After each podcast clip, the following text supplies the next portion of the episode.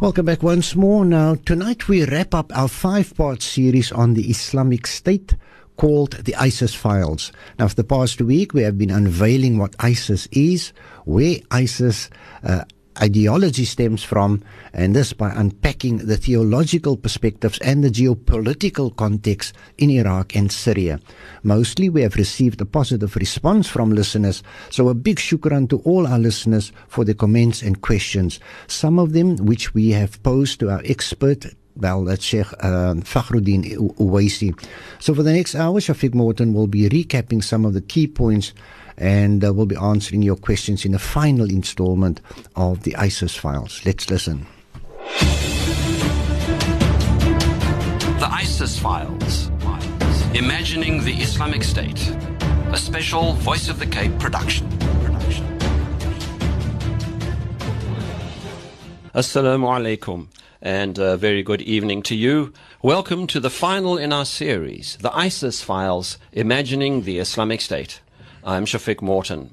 Our special guest in the fifth and final in this series is Sheikh Fakhruddin Owaisi of the Sunni Ulama Council of South Africa, also a lecturer at IPSA and the Medina Institute. Sheikh, assalamu alaikum. Wa alaikum assalam wa rahmatullahi ta'ala wa barakatuh. What we're going to be doing today in today's program is we're going to be going through all the questions that you have sent to us via SMS during the whole series.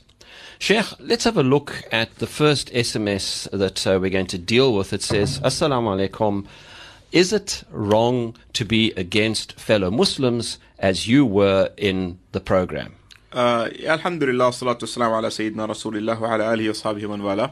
Yeah, this is a question uh, somebody asked me as well the other day. That uh, isn't it wrong for us as Muslims to be condemning other Muslims or talking about other Muslims and so on? And ISIS is a Muslim group, you know, who claim to be fighting for Islam. So why should we criticize them? The first thing I want to say regarding that is that the very reason we are criticizing ISIS is because they are killing Muslims. So we are just speaking about ISIS. We, we're not killing ISIS members. We don't call for that as well. We are just warning the Ummah about this group for the very reason that this group is out there murdering and killing Muslims. Till now, ISIS has killed more than 10,000 people about 99% of them are Muslims. And the 1% which is non-Muslim is also journalists and uh, humanitarian workers who went to those countries to help the people. So this is an organization uh, who's only killing Muslims, fighting Muslims, making takfir of Muslims, you know, calling whoever doesn't agree with them from the ummah as kafir. So this is a destructive movement. It's a cancerous movement. So uh, it is our duty as ulama and as people concerned about the ummah's well-being that we should warn the ummah about this. And in our case, this becomes even more imperative for the very reason that unfortunately we've had uh, people from South Africa, young men from our own community, uh, going and joining ISIS, which basically means that the ISIS propaganda uh, is very strong uh, that people are willing to leave their mothers and fathers and their homes and go join this group in killing people and so on. So, uh, which has brought us into into bad light, you know, in, in South Africa, in the media, with the government, and it's of great concern to us. So, therefore, uh, it is necessary on uh, the ulama to warn the people about uh, this trend because it is no more something that's happening far away. Uh, it is it is affecting us right here at home as well. So uh, it is our duty, therefore, to warn the Ummah about uh, groups uh, like that. Sheikh, uh, another SMS says, um, Dear Sheikh, how dare you say that the Wahhabis are part of the Khawarij? The Salafi ulama themselves are also against ISIS. Your comment? Uh, yes, uh, last uh, in the previous episode with myself, we spoke about the historical development of the Khawarij movement. The Khawarij, basically, to remind the viewers, listeners, uh, uh, were a movement who uh, were extremely pious, inward, you know, outwardly speaking. They were ultra pious, you know, salah and very long beards, and you know, they don't wear nice clothes, and they had all these things. yet they used to consider anybody who commits a sin to be a kafir and they consider anybody who doesn't agree with them as a kafir, including the Sahaba. So uh, it is not only the Shia, for example, who make takfir of some of the Sahaba. The Khawarij also used to make takfir of the Sahaba and used to kill many Sahaba. I mean, they killed Imam Ali radiallahu anh as well. So we talked about how the Khawarij mentality developed over the centuries and it's always been there within Islam. And I mentioned the Wahhabi movement of Sheikh Muhammad bin Abdul Wahhab as an offshoot of the Khawarij mentality. Now, last week already when I spoke about this, I have already given examples, you know, uh, concrete examples of how Muhammad bin Abdul Wahhab's modus operandi, the way he operated, was exactly like that of the Khawarij. And these doc- these things uh, are not only in the books of his opponents, the ulama of the time, the, from the Hanafis and the Shafi'is, the Malikis, the Hanbalis, all of them considered his group to be Khawarij. But not only the people who, the ulama who were opposed to him, even the ulama who uh, supported him and who are Wahhabis themselves, they themselves in their books uh, document the murders and the murderous campaigns that Muhammad bin Abdul Wahhab used to do. Uh, I gave you an example. I'm going to repeat it very quickly. There was a, a, a an Amir in Najd in, uh, in, in the Central Arabian region where the Wahhabis came from, uh, who joined Muhammad bin Abdul Wahhab. Afterwards, he left the movement because he felt these people are killing Muslims. So Muhammad bin Abdul Wahhab declared him a murtad and a kafir. I mean, how does somebody become a murtad just because they don't want to be part of a group anymore? And then Muhammad bin Abdul Wahhab sent two assassins to go and kill this man while he was performing salah. So they went to the masjid on the Jum'ah. This Amir, Osman bin Muammar, led the salah, the Amir of Uyayni, uh, Al-Uyayna. After leading the Jum'ah salah, he was sitting on his musalla, just finished his salah, and the two Wahhabis jumped on him and killed him with their daggers. Then they took the news to Muhammad bin Abdul Wahhab, who then uh, ordered the people to make salah to shukr and, and said that if we get a chance, we'll do it again. Uh, these documents, uh, these things are documented in the books of Wahhabi history. Uh, Muhammad Abdul Wahab uh, is well known. Uh, I, I, you know, um, I compiled all this information in one document uh, where he used to declare all the towns that are not under his control as Darul Kufr and Darul Harb, which means you can go and kill everybody in that and take all these women and take all their possessions. And not only was this theory, this was done. There were tens of thousands of Muslims that were killed by Muhammad bin Abdul Wahhab and his army at that time. This is documented in the books of Wahhabi history, uh, like the very famous book I will refer you is the Tariq Ibn Ghannam. Ibn Ghannam, his father was a follower of Muhammad bin Abdul Wahhab and he himself was a Wahhabi. He wrote a book called the Tariq Najd. You can check that book. It's filled with murderous details. The other book is Unwan al-Majd fi Tariq Najd, also written by Ibn Bishr, who was one of the fanatical followers of Muhammad bin Abdul Wahhab. He compiled all the murderous campaigns. In fact, in, these, in that book, he refers to Muhammad bin Abdul Wahhab's army as the Muslimin, and he refers to the soldiers of the Ottoman Empire as the Mushrikeen. And he refers to all the battles of Muhammad bin Abdul Wahhab against the Khilafah, against the Ottoman Empire as Ghazwa and he uh, he refers uh, you know uh, to their dead as shaheeds and the other people the dead of the Ottoman Empire as kafirs and murtads. So these documents are all there. Yes what about the Salafi scholars today? Yes uh, today uh, in Saudi Arabia of course the Saudi government is opposed to ISIS. So uh, the, the ulama of the government there are all opposed to ISIS because of the government pressure but um, what you do see is that there are many other Wahhabi ulama in Saudi Arabia who are openly supporting ISIS, and they are, of course, undercover, and they are, you know, uh, the, some of them are arrested as well. They are in prisons and stuff. So you do find uh, a lot of sympathy for ISIS there within the Wahhabi Salafi camp, because at the end of the day, um, ISIS is a Wahhabi Salafi organization. You know, they are they are Wahhabi Salafis. If you ask an ISIS member what is your aqidah, they'll tell you we are Salafis, and uh, they they will tell you that we are the real Salafis because we are following the way of Sheikh Muhammad bin Abdul Wahhab of fighting and killing whoever is opposed to us. For example, they are fighting the Shia and killing them. Uh, Muhammad bin Abdul Wahhab's son led a campaign during his father's lifetime against the Shia in Karbala and this is documented in the books I mentioned. They attacked Karbala. After they attacked Karbala, they murdered every single human being in that place, more than 2,000 people. And they demolished the tomb of Imam al-Hussein radiallahu an. And uh, they proudly say that, wala, wala karama, and in other words, we have no regrets in doing that. So is, isn't ISIS then following the footsteps of Sheikh Muhammad bin Abdul Wahab?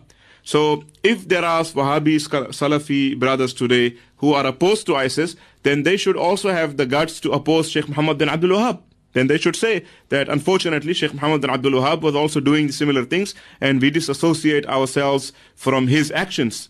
But otherwise, uh, we're going to have a hypocritical situation where you condemn ISIS, but you glorify the same people ISIS is following. And if you just tuned in, you're listening to the fifth and final of the series, The ISIS Files Imagining the Islamic State. Our special guest is Sheikh Fakhruddin Owaisi. We're taking a quick break. Back. The ISIS Files Imagining the Islamic State. A special Voice of the Cape production. production. Welcome back to the ISIS Files Imagining the Islamic State. This is the fifth and final in our series. Our special guest is Sheikh Fakhruddin Owaisi, who is from the Sunni Ulama Council of South Africa. He's also a lecturer at IPSA, Islamic Peace College South Africa, and of course the Medina Institute. We are currently going through questions that you sent to us during the course of the programs via SMS. Sheikh, there's another SMS that came through. It's a very simple one. It says, Is Baghdadi a Jew? Uh, you know, the Muslims have a problem which is blaming everything on a Jew, you know. So everything is Jewish. I've heard people tell me Sufism was started by a Jew, uh, Shiaism was started by a Jew. Uh, Shias will tell you Sunniism was started by a Jew. And uh, every group, you know, just accuses the other group of coming from a Jew. And I think this is really a, a very, a very wrong mentality that we have, just blaming everything on a Jew. Uh, I think we're giving them too much power. Uh, you know, uh, we, need to understand that there are problems within our own ranks. You know, so if a husband and a wife fight, don't blame it on a Jew. It's a problem that you guys have between, misunderstanding that you guys have between yourselves. So uh, there are problems within the ummah and situations from which these groups come out. Uh, you know, whether it is Sunni, Shia, Salafi, whatever, all these groups come out of a certain context and it's not about a Jew or a Christian. Uh, there are things that happen and whatever trends that are there which create these things. And uh, as far as Abu Bakr al-Baghdadi is concerned, uh, the ISIS Khalifa, the guy who they believe rules over all the Muslims of the world, uh, which is a big joke, uh, he's not a Jew you know, and I say this for sure. I can tell you 100% that he's not a Jew, uh, because he is a person who, who is from Iraq, his real name is not Abu Bakr al-Baghdadi. He is neither Abu Bakr nor is he from Baghdad. His name is, um, you know, Ibrahim Awad al-Badri. Uh, his, uh, the interesting thing is his followers call him a Sayyid. They say he's a Husseini Sayyid. Uh, his opponents call him a Jew. So he's neither a Sayyid, because the ulama have uh, disclaimed his claims to be a Sayyid, neither is he a Jew. He is an Iraqi Muslim who comes from a Sunni background who uh, was studying in Baghdad University under some ulama, and some of those ulama, I mean, they are still alive, and they, and they have even told us that uh, he was a very bad student as well, a mediocre student. In fact, they said he wasn't a good student as well, and um, they mentioned that. Uh, at Valley Wazir University, he became a Wahhabi Salafi, you know, and then he, be, after that, he joined the jihadi takfiri movements of Osama bin Laden, Al Qaeda, and so on. So from that time onwards, obviously, is part of these groups. Initially, ISIS was only known as uh, Dawla al-Islamiyya fil Iraq. Initially, ISIS was known as the Islamic State of Iraq, and this group has been around from 2008. It's been the Al Qaeda's branch in Iraq, and then uh, when they had a branch in Syria, the Islamic State in Syria, and they were fighting Assad, and these guys in Iraq were fighting the Iraqi regime, which is basically Shia dominated. Um, eventually, uh, they controlled territories which were next to each other. So they decided to amalgamate, which is basically to come together and call it the Islamic State of Iraq and Syria. Then later on, they decided, why do we limit it to Iraq and Syria? Let's just call it the Islamic State, you know, which for us is the imaginary Islamic State because it's not, it's nothing Islamic about it. Um, so yeah, but as I say that he's not a Jew, at the same time, I also, I'm not ruling out the fact that uh, definitely the Israeli Mossad uh, has a role to play in this. Uh, because you know not only in this whatever happens in the middle east the israeli mossad is involved in those things and one of the main um, foreign policy i mean rules of uh, the mossad is to keep the arabs and the muslims around israel especially keep them in constant conflict so as long as they are fighting each other whether it's sunni shia uh, arab kurdish secularist islamist uh, whatever countries fighting each other, Iraq versus Iran, uh, Saudi versus Yemen, uh, Libyans, uh, Yemen, you know, Egypt. So uh, their policy is to keep Muslim countries fighting each other because as long as they are all fighting each other, then Israel remains safe and sound from any danger. So I don't rule out the fact that the Israeli Mossad has some role to play, uh, but ISIS is not a creation of the Israeli Mossad, and neither is Ibrahim, you know, Baghdadi a Jew. Sheikh, let's get on to the next question. This one um, says here Why isn't ISIS fighting the Zionists? Why fight people that can't defend themselves? Yeah, well, that's a question you should ask ISIS, you know, not me, you know. But uh, why are they not fighting the Zionists? Um, look, I mean, to be fair, they claim that they need to first get rid of all the corrupt Muslim governments before they can fight the, the, the, the Zionists. But uh, I don't really buy that argument because they were saying we need to remove Bashar al Assad because all the Mujahideen who are in Syria so they can fight Israel. Uh, Bashar is a barrier to that. But now Bashar is busy fighting the rebels. So why don't the Mujahideen take this opportunity to fight the Israelis? You know, uh, they can do suicide bombings everywhere. So why don't they attack Israel? I'm just asking. So I, I, don't, you know, I, I don't think they will go in that direction. I think they also know that if they actually get involved in a fight with Israel, uh, they will lose big time, you know, and all the forces that be will be unleashed against them. So I think they are just power hungry right now, and they just want to control as much area as they can control. And I actually uh, think that they admire Israel, you know, um, and because I think what they want to create there in the Middle East is a Muslim Israel. So uh, the ISIS territories uh, beca- become the Muslim equivalent of Israel. Because what does Israel say? The Zionists say Israel is the holy land and the chosen land for all the Jews, and all the Jews of the world should migrate to Israel. And the land of Israel, which is Palestine, only belongs to the Jews and nobody else has a right to live there. Now, ISIS is doing exactly the same thing. They've created a country which they believe only Muslims have a right to live in, and Muslims who agree with them all the Christian population, whatever population, even Muslims who don't agree with them, Shias, whatever, Kurds, everybody has to leave that, and all Muslims around the world should migrate to their territory. So they're doing exactly the same thing. They are taking over the homes of Christians that left that place or were thrown out of that, that place and then giving it to Muslims who come from South Africa or Tunisia. So they, they are basically behaving just like the Israelis. So um, it's kind of like a Muslim version of Israel. Sheikh, the next question. Why do we have groups in South Africa like the ADL who in the beginning supported ISIS, but now with all the negativity, they try to distance, them, distance themselves? Yet they did collect money at different mosques for jihadists in Syria. Uh, look, uh, I cannot answer on behalf of the ADL. I mean, uh, they have members who can speak for themselves, so I cannot, you know, uh, give any answer about them. Um, but uh, why would they support uh, ISIS in the beginning and later on they said they don't support? Look, I, I can't comment, I mean, definitely on that. All I can say is that I have a concern generally about how we deal uh, with the Shia issue here in South Africa. Um, the ADL is a group, you know, Ahlus Sunnah Defense League, uh, they call themselves, uh, is a group that deals with the, how to basically uh, combat Shiaism in South Africa. Now, I agree that Shiaism, um, you know, or the spread of Shiaism in our communities is an issue. Not only Shiaism, any ideology. I mean, we are Sunni, Shafi'i, uh, you know, that's our Sufi, you know, background here in Cape Town. So if any group spreads within uh, a new group, uh, ideology spreads in our community, whether it is Shiaism, Salafism, Ahmadism, whatever ism, uh, if it's spreading, uh, it is of concern to us. Firstly, uh, as ulama, obviously from an aqidah point of view, and secondly, as community, uh, as a community, it's a problem because it can divide families. It divides families, it divides communities, and so on. So it does concern us.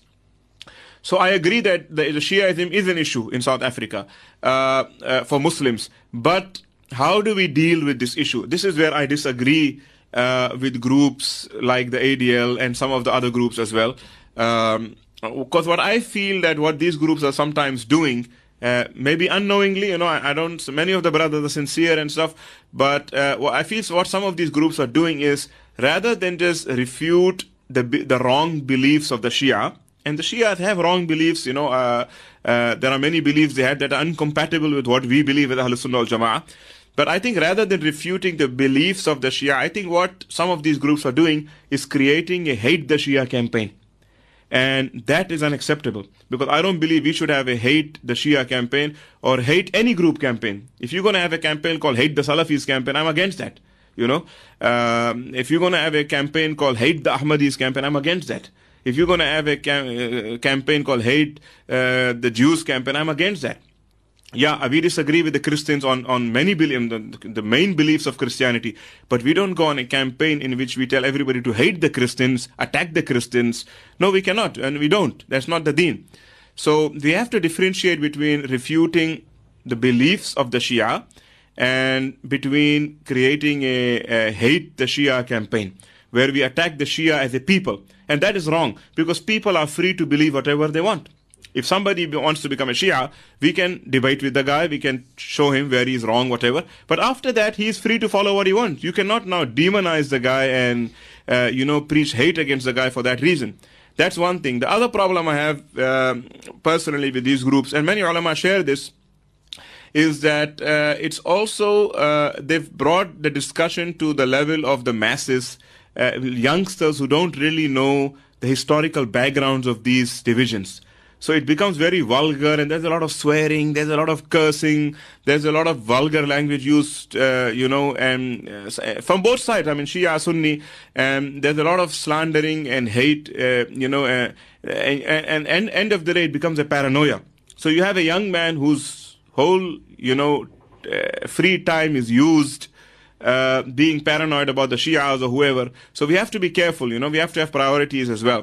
Uh, so yes, in summary, uh, deal uh, with the Shia you know, problem. I mean, the ulama are there. I mean, they, they, they, they are the rightful people to deal with this, but without creating a sectarian divide. Because there in uh, Iraq and Syria, this is exactly what happened, even in Saudi Arabia. So much hate was taught to the people that eventually now you see people bombing masjids. In Pakistan, the same thing, bombing, murdering children, murdering uh, women, because they believe uh, there is uh, there is no sanctity you know, for a Shia or whoever else. So we have to be very, very um, careful of that. And uh, we got to be careful also, you know, not to import solutions from outside.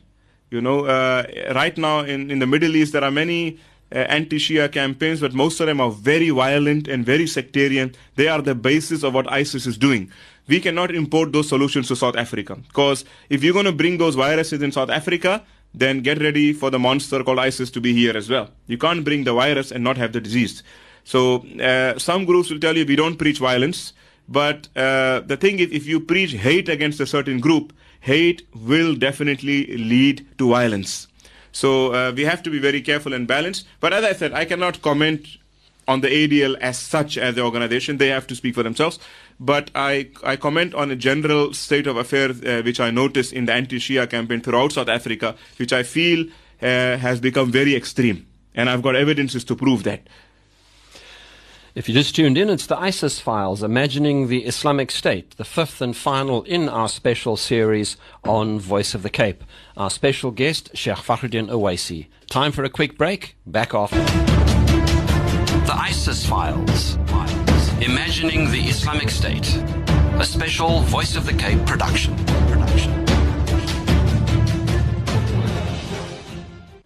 Welcome back to the ISIS files, Imagining the Islamic State, the fifth and final in our special series on Voice of the Cape, during which we answer questions that you sent by SMS in the previous programs. Our special guest is Sheikh Fakhruddin Owaisi from the Sunni Ulama Council of South Africa, also a lecturer at IPSA and the Medina Institute. Sheikh, let's have a look at uh, some of the other SMSs that came through. Some of these are more Aqidah related, but let's get through them as quickly as possible. Um, the first question here it says, Salam Sheikh, did the Sahaba uh, celebrate Maulud, Isra in, in Miraj, and Nisf Sha'ban every year? Okay, uh, well, I don't see the connection of that to ISIS. I, I, struggle to see it, but maybe you, you can just quickly answer it. Yes. Uh, well, the Sahaba radiallahu anhum had uh, did not need to celebrate Mawlid al Nabi. They they uh, they were there with Rasulullah every day. Every day was a Mawlid. What is the Mawlidun Nabi? When we come together to remember our Nabi and praise our Nabi and talk about, talk about our Nabi and imagine our Nabi, you know, to be spiritually present with our Nabi. That's a Mawlud, right? And we don't do it on one night. Only we do it throughout the year. There are Mawluds taking place. The Sahaba, every day of their life was a Mawlud because every day they used to sit in the company of our Nabi alayhi salatu wasalam and, uh, you know, praise him and, and enjoy his company. And the same thing with the Isra and the Mi'raj. Why do we commemorate Isra and the Mi'raj? Uh, we commemorate it to remind the Ummah of this event, which is of so much importance to us that Allah names two surahs of the Quran after it. So it's a reminder, and Allah says in the in the Quran, وَذَكِّرْ فَإِنَّ الذِّكْرَى تَنْفَعُ الْمُؤْمِنِينَ Remind the believers because reminders are good for the believers. The, the zikra means, you know, the, the, event that took place that we remember. So, uh, the Sahaba radiallahu anhum did not need a reminder of the Isra and the Mi'raj because they witnessed the Isra and the Mi'raj. It happened while they were there. And surahs of the Quran were revealed about the Isra and the Mi'raj while they were there. The Nabi was there with them. That was their Isra and Mi'raj. But today, the Ummah, I mean, uh, imagine if we did not uh, commemorate Isra and Mi'raj, for example, and remind the Ummah of it, most of our people today would not even know what is Isra and the Mi'raj. So it serves a purpose in reminding the Ummah. As far as Nisf Sha'ban is concerned, there are ahadiths that speak about uh, du'as being accepted on that night and it being a holy night. Some ulama say that those ahadiths are weak. Some say that they are not weak. Uh, there are ulama who wrote some good books on that, like Sayyid Muhammad Alawi Maliki, Sheikh Muhammad bin Yahya Ninawi, Sheikh Sayyid Abdullah bin Siddiq al-Ghumari, even Al-Hafiz ibn Rajab, who was a student of Ibn Taymiyyah. He wrote a book called Lataif al-Ma'arif, and he was a Hanbali who was a student of Ibn Taymiyyah. And in that book, he also concluded that definitely there is some holiness to the night of Nisf Sha'ban. Now, I'm not saying you have to come together in the masjid and read Yasin three times uh, on the Nisf Sha'ban. If you don't want to do that, don't do that. No problem. But uh, you can stay at home and make dua as well. You can stay at home and read some Quran or extra salah as well. But the essence of the night um, is there in the hadith of the Nabi sallallahu alaihi wasallam. End of the day, these things are not big deals. Uh, whether you make maulud or you don't make maulud, we love you all as Muslims. Uh, if you make maulud, you're not committing a sin. Uh, if you don't make maulud also, you're not committing a sin. So let us not, you know, make blow these issues out of proportion and fight with other Muslims on the basis of these uh, minor issues. Sheikh, the, the next question says here, with regards to ISIS, what was the foreign policy of the Prophet wasallam, Abu Bakr, Umar, Uthman, and Ali radiallahu an? We should first look at what was the internal policy of the Nabi sallallahu alaihi wasallam and the Khulafa rashidin um, we see that the Nabi sallallahu when he came into Medina, he immediately accommodated the Jews of Medina as part of his state. He gave them full rights of worship, for business, for traveling, and he told them that no Muslim has a right to abuse you in your deen or abuse your synagogues, and that you will be equal in front of the law. And he didn't even charge them jizya or anything like that. The Muslims, uh, the Jews of, of Medina, he had an agreement with them. So uh, what we see with ISIS now, I mean, is the opposite. You know, um, you know, you, you find them abusing the Christian population and the non-Muslim population and all the minority populations that are under them. Uh, as far as the uh, the foreign policy of our Nabi Sallallahu we can look at it at the Sulh Hudaybiyah, where the Nabi Sallallahu policy was always to avoid war. Whenever any group, I mean, I can give you many examples. Whenever any group of kuffar came to make peace or have a treaty or try to avoid battle by having some type of arrangement, he agreed to it wholeheartedly. Even when some of the Sahaba were against and they felt like, no, we should still go and fight them uh, you know, it's, it's only a trick, but the Nabi Sallallahu would accept uh, to make peace. So the, the basic foreign policy of the Sahaba was that uh, we only fight those who fight us. And if nobody is fighting us, then we want peace with everybody, and we want uh, the deen of Islam to spread peacefully.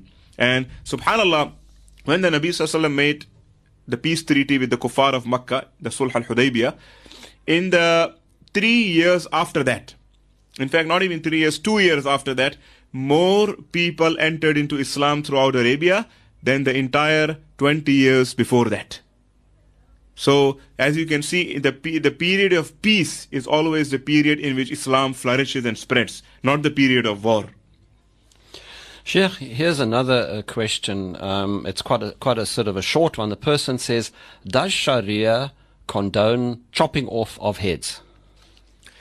Look, uh, uh, you know, uh, Sharia does uh, have a capital punishment in, in, it. You know, in Islam, we do have execution uh, for somebody who murders another person intentionally.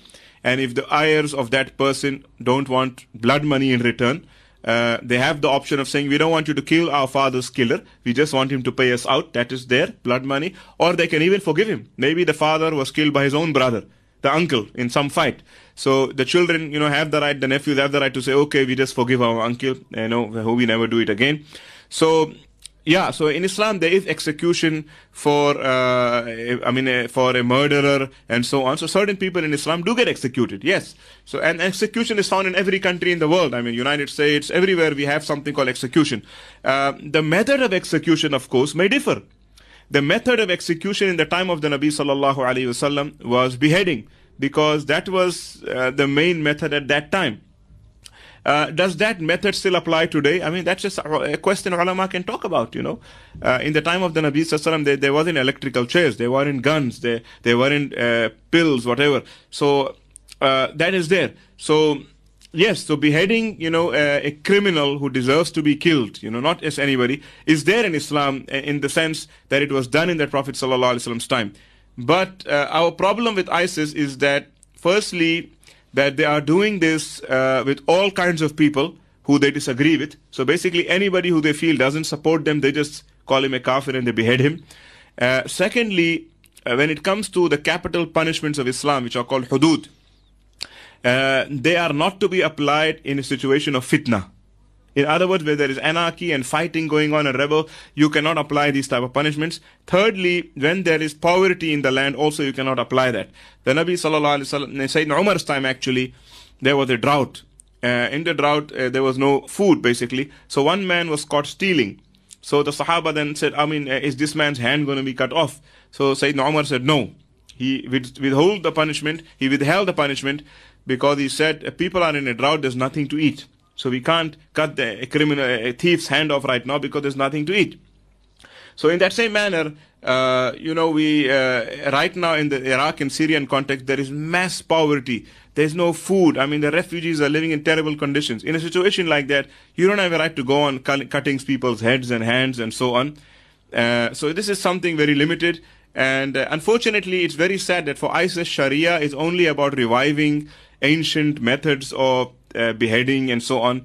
While the, the true Sharia is, is to bring the justice that the Nabi Sallallahu had, to, to you know, to, to help the people out there and remove misery from them rather than bring more misery to them.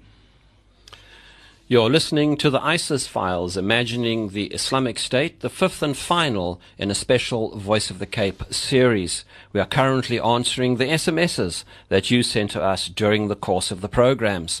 Our special guest is Sheikh Fakhruddin Owaisi. Taking a quick break, back after this.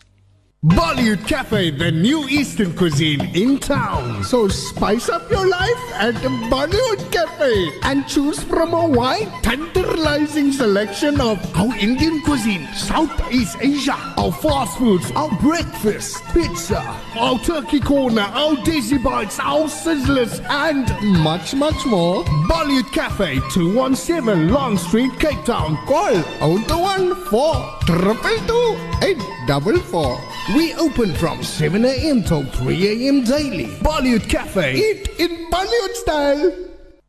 It's time once again to make a difference. Pick n Pay invites you to help us help the needy this Ramadan. Once again, Pick n Pay will assist hundreds of families with food over this period. If you know of anyone in need of support, write a short motivational letter and let us know. Either drop it in the nomination box at any Pick n Pay store or email mad at pnp.co.za. Make sure you include all contact details so we can reach the beneficiaries. Pick n Pay is a company that cares deeply about the community it serves, and we look forward to you helping us help hundreds of families in our Make a Difference initiative during the holy month of Ramadan. From all of us at Pick n Pay, we wish our Muslim customers and their families well over the fast and Ramadan Kareem.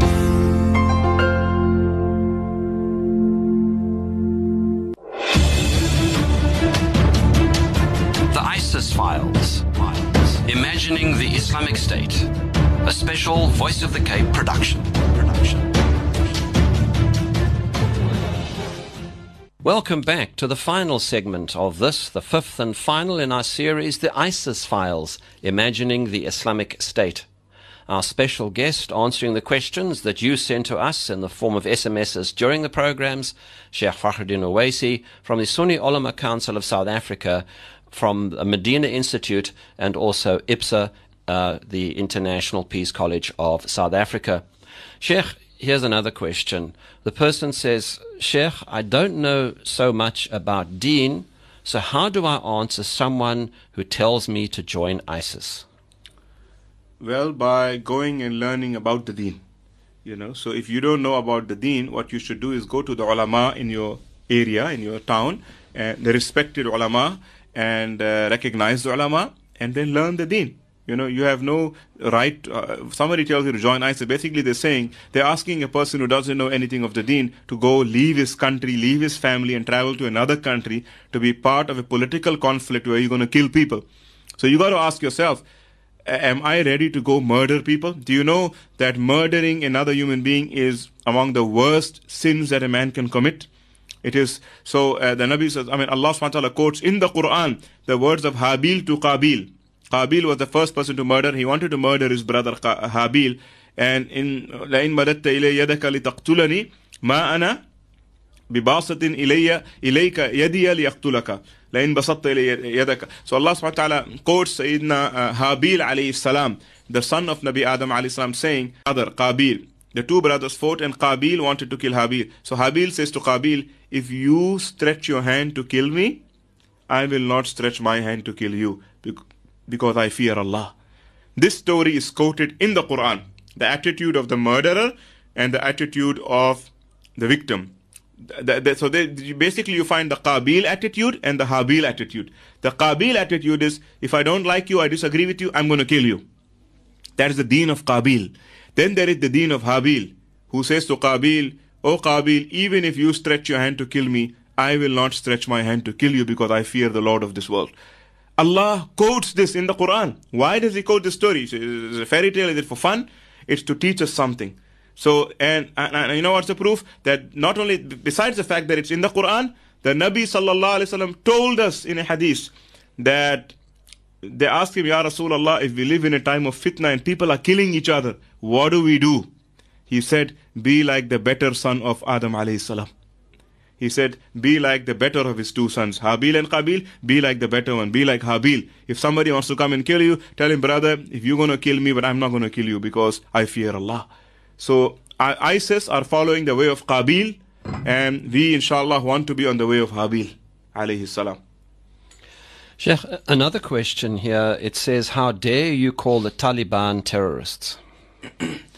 uh, well, I mean, the Taliban. Uh, I have many Afghani friends, you know, and I can confirm to you that the Taliban are killing many innocent people. I'm going to ask whoever says that, I want to give you one example. Burhanuddin Rabbani was one of the leaders of the Mujahideen against the, uh, against the Russian occupation. Right? He was a Maulana, a sheikh with a big turban, big beard. He was one of the leaders of the jihad against the Russian occupation of Afghanistan. He obviously disagreed with Taliban. So the Taliban told him that, look, we don't need to disagree. You know, we've been fighting for a while against each other. Why don't we have some negotiations? He decided to be the middleman in the negotiation. Maulana Burhanuddin Rabbani. He said, okay, let's negotiate then. You know, why should we fight? There were two groups fighting Taliban versus the, the, North, the Northern Alliance or whoever group. And Burhanuddin Rabbani, a Sunni Muslim Maulana Mujahid, he became the, he was, I think, president of Afghanistan at one stage as well. He became the middleman because he's a scholar uh, and you know everybody respects him. So the Taliban delegation came to see him. When the Taliban delegation came to see him, they had hidden a bomb under their cloaks. So the moment they shook hands with him, they said Assalamu alaikum, which basically means, ironically, peace be upon to you. They detonated the bomb and they blew him to pieces, killing themselves in the process. So if this is not terrorism, then only Allah knows what is terrorism. You know, they also did the same thing with that girl Malala uh, where they nearly killed her. You know, this is a 12 year old girl, 30, whether you like her or you don't like her, whatever, but you have no right to, to shoot and kill a girl. and they, they are, if you just follow the newspapers, you will see that they are committing a lot of crimes against innocent people. What they also did was that when Burhanuddin Rabbani's, um, I think seven days or whatever was taking place, the 40 days khatam, you know, uh, in the masjid, where the family comes together to read Quran and so on and dua for him, they had somebody detonate a bomb in the masjid. So uh, if you can go on Google, you, you can just write about uh, crimes of the Taliban and you will see a li- long list of crimes that these people have been committing against humanity. So uh, definitely they are terrorists, without a doubt.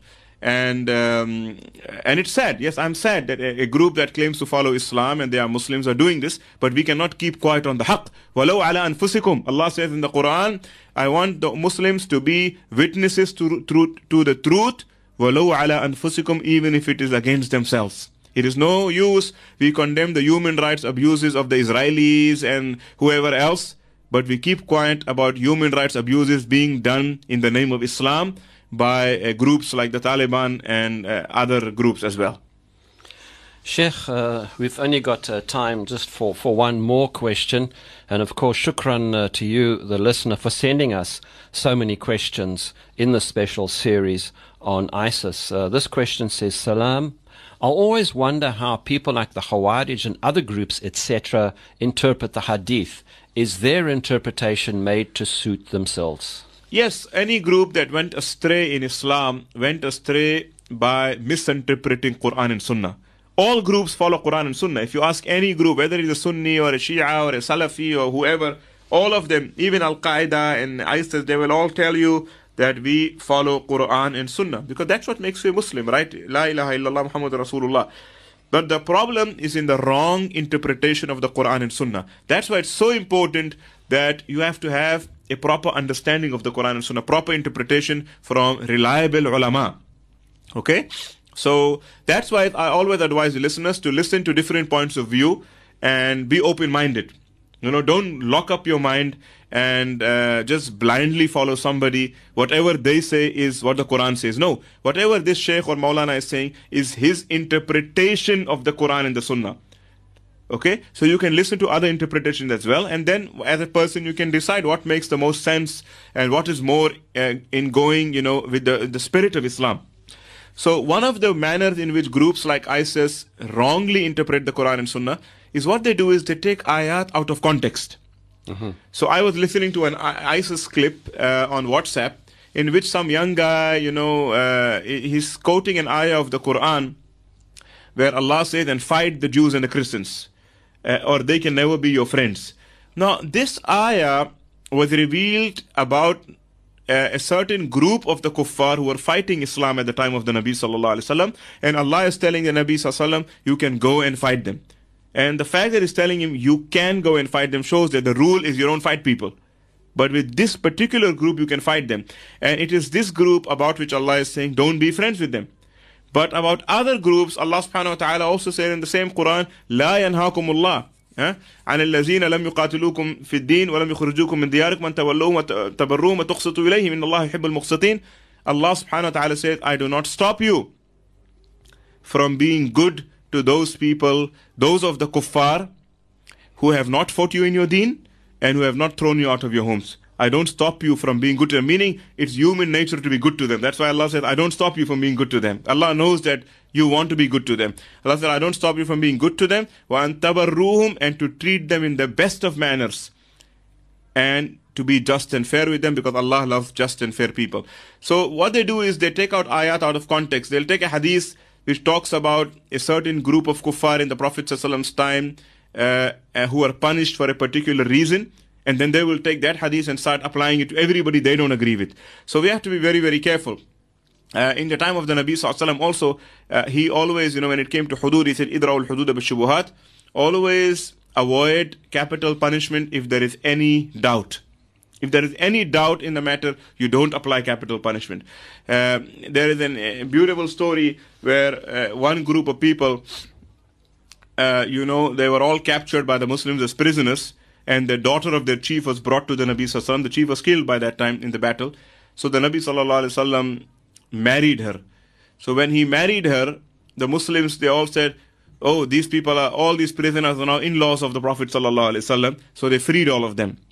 So on many occasions, the Nabi sallallahu would often forego his own right to punish anybody for the sake of Allah subhanahu wa ta'ala and uh, let a lot of criminals go free just for the sake of Allah subhanahu wa ta'ala. So, um, because the rule in Islam is mercy. The rule is mercy. Islam, you know, is not waiting to punish people. Uh, it, it's mercy. So we have to be careful. Any explanation of Quran and Sunnah that is not based on mercy, uh, you should be very, uh, you know, uh, doubtful about it. And special thanks to Sheikh Fakhruddin Owaisi from the Sunni Ulama Council of South Africa, also lectures at IPSA and the Medina Institute. Uh, this has been the fifth and final in our series, The ISIS Files Imagining the Islamic State. That's all we've got. We've managed to go through as many questions as we can, SMSs that you send to us during the course of the programs. A special thanks as well to Omar Shokat from the Afro Middle East Center, also one of our guests, and Sheikh Ihsan Talib from the MJC and from IPSA as well, also a special guest. Special thanks as well to Fasih Peterson for the sounds and to Taznib Adams for all the production. From myself, Shafiq Morton, from the ISIS files, imagining the Islamic State for the last time. Assalamu alaikum wa rahmatullahi, and thanks for listening. You have been listening to the ISIS files, imagining the Islamic State, a special Voice of the Cape production.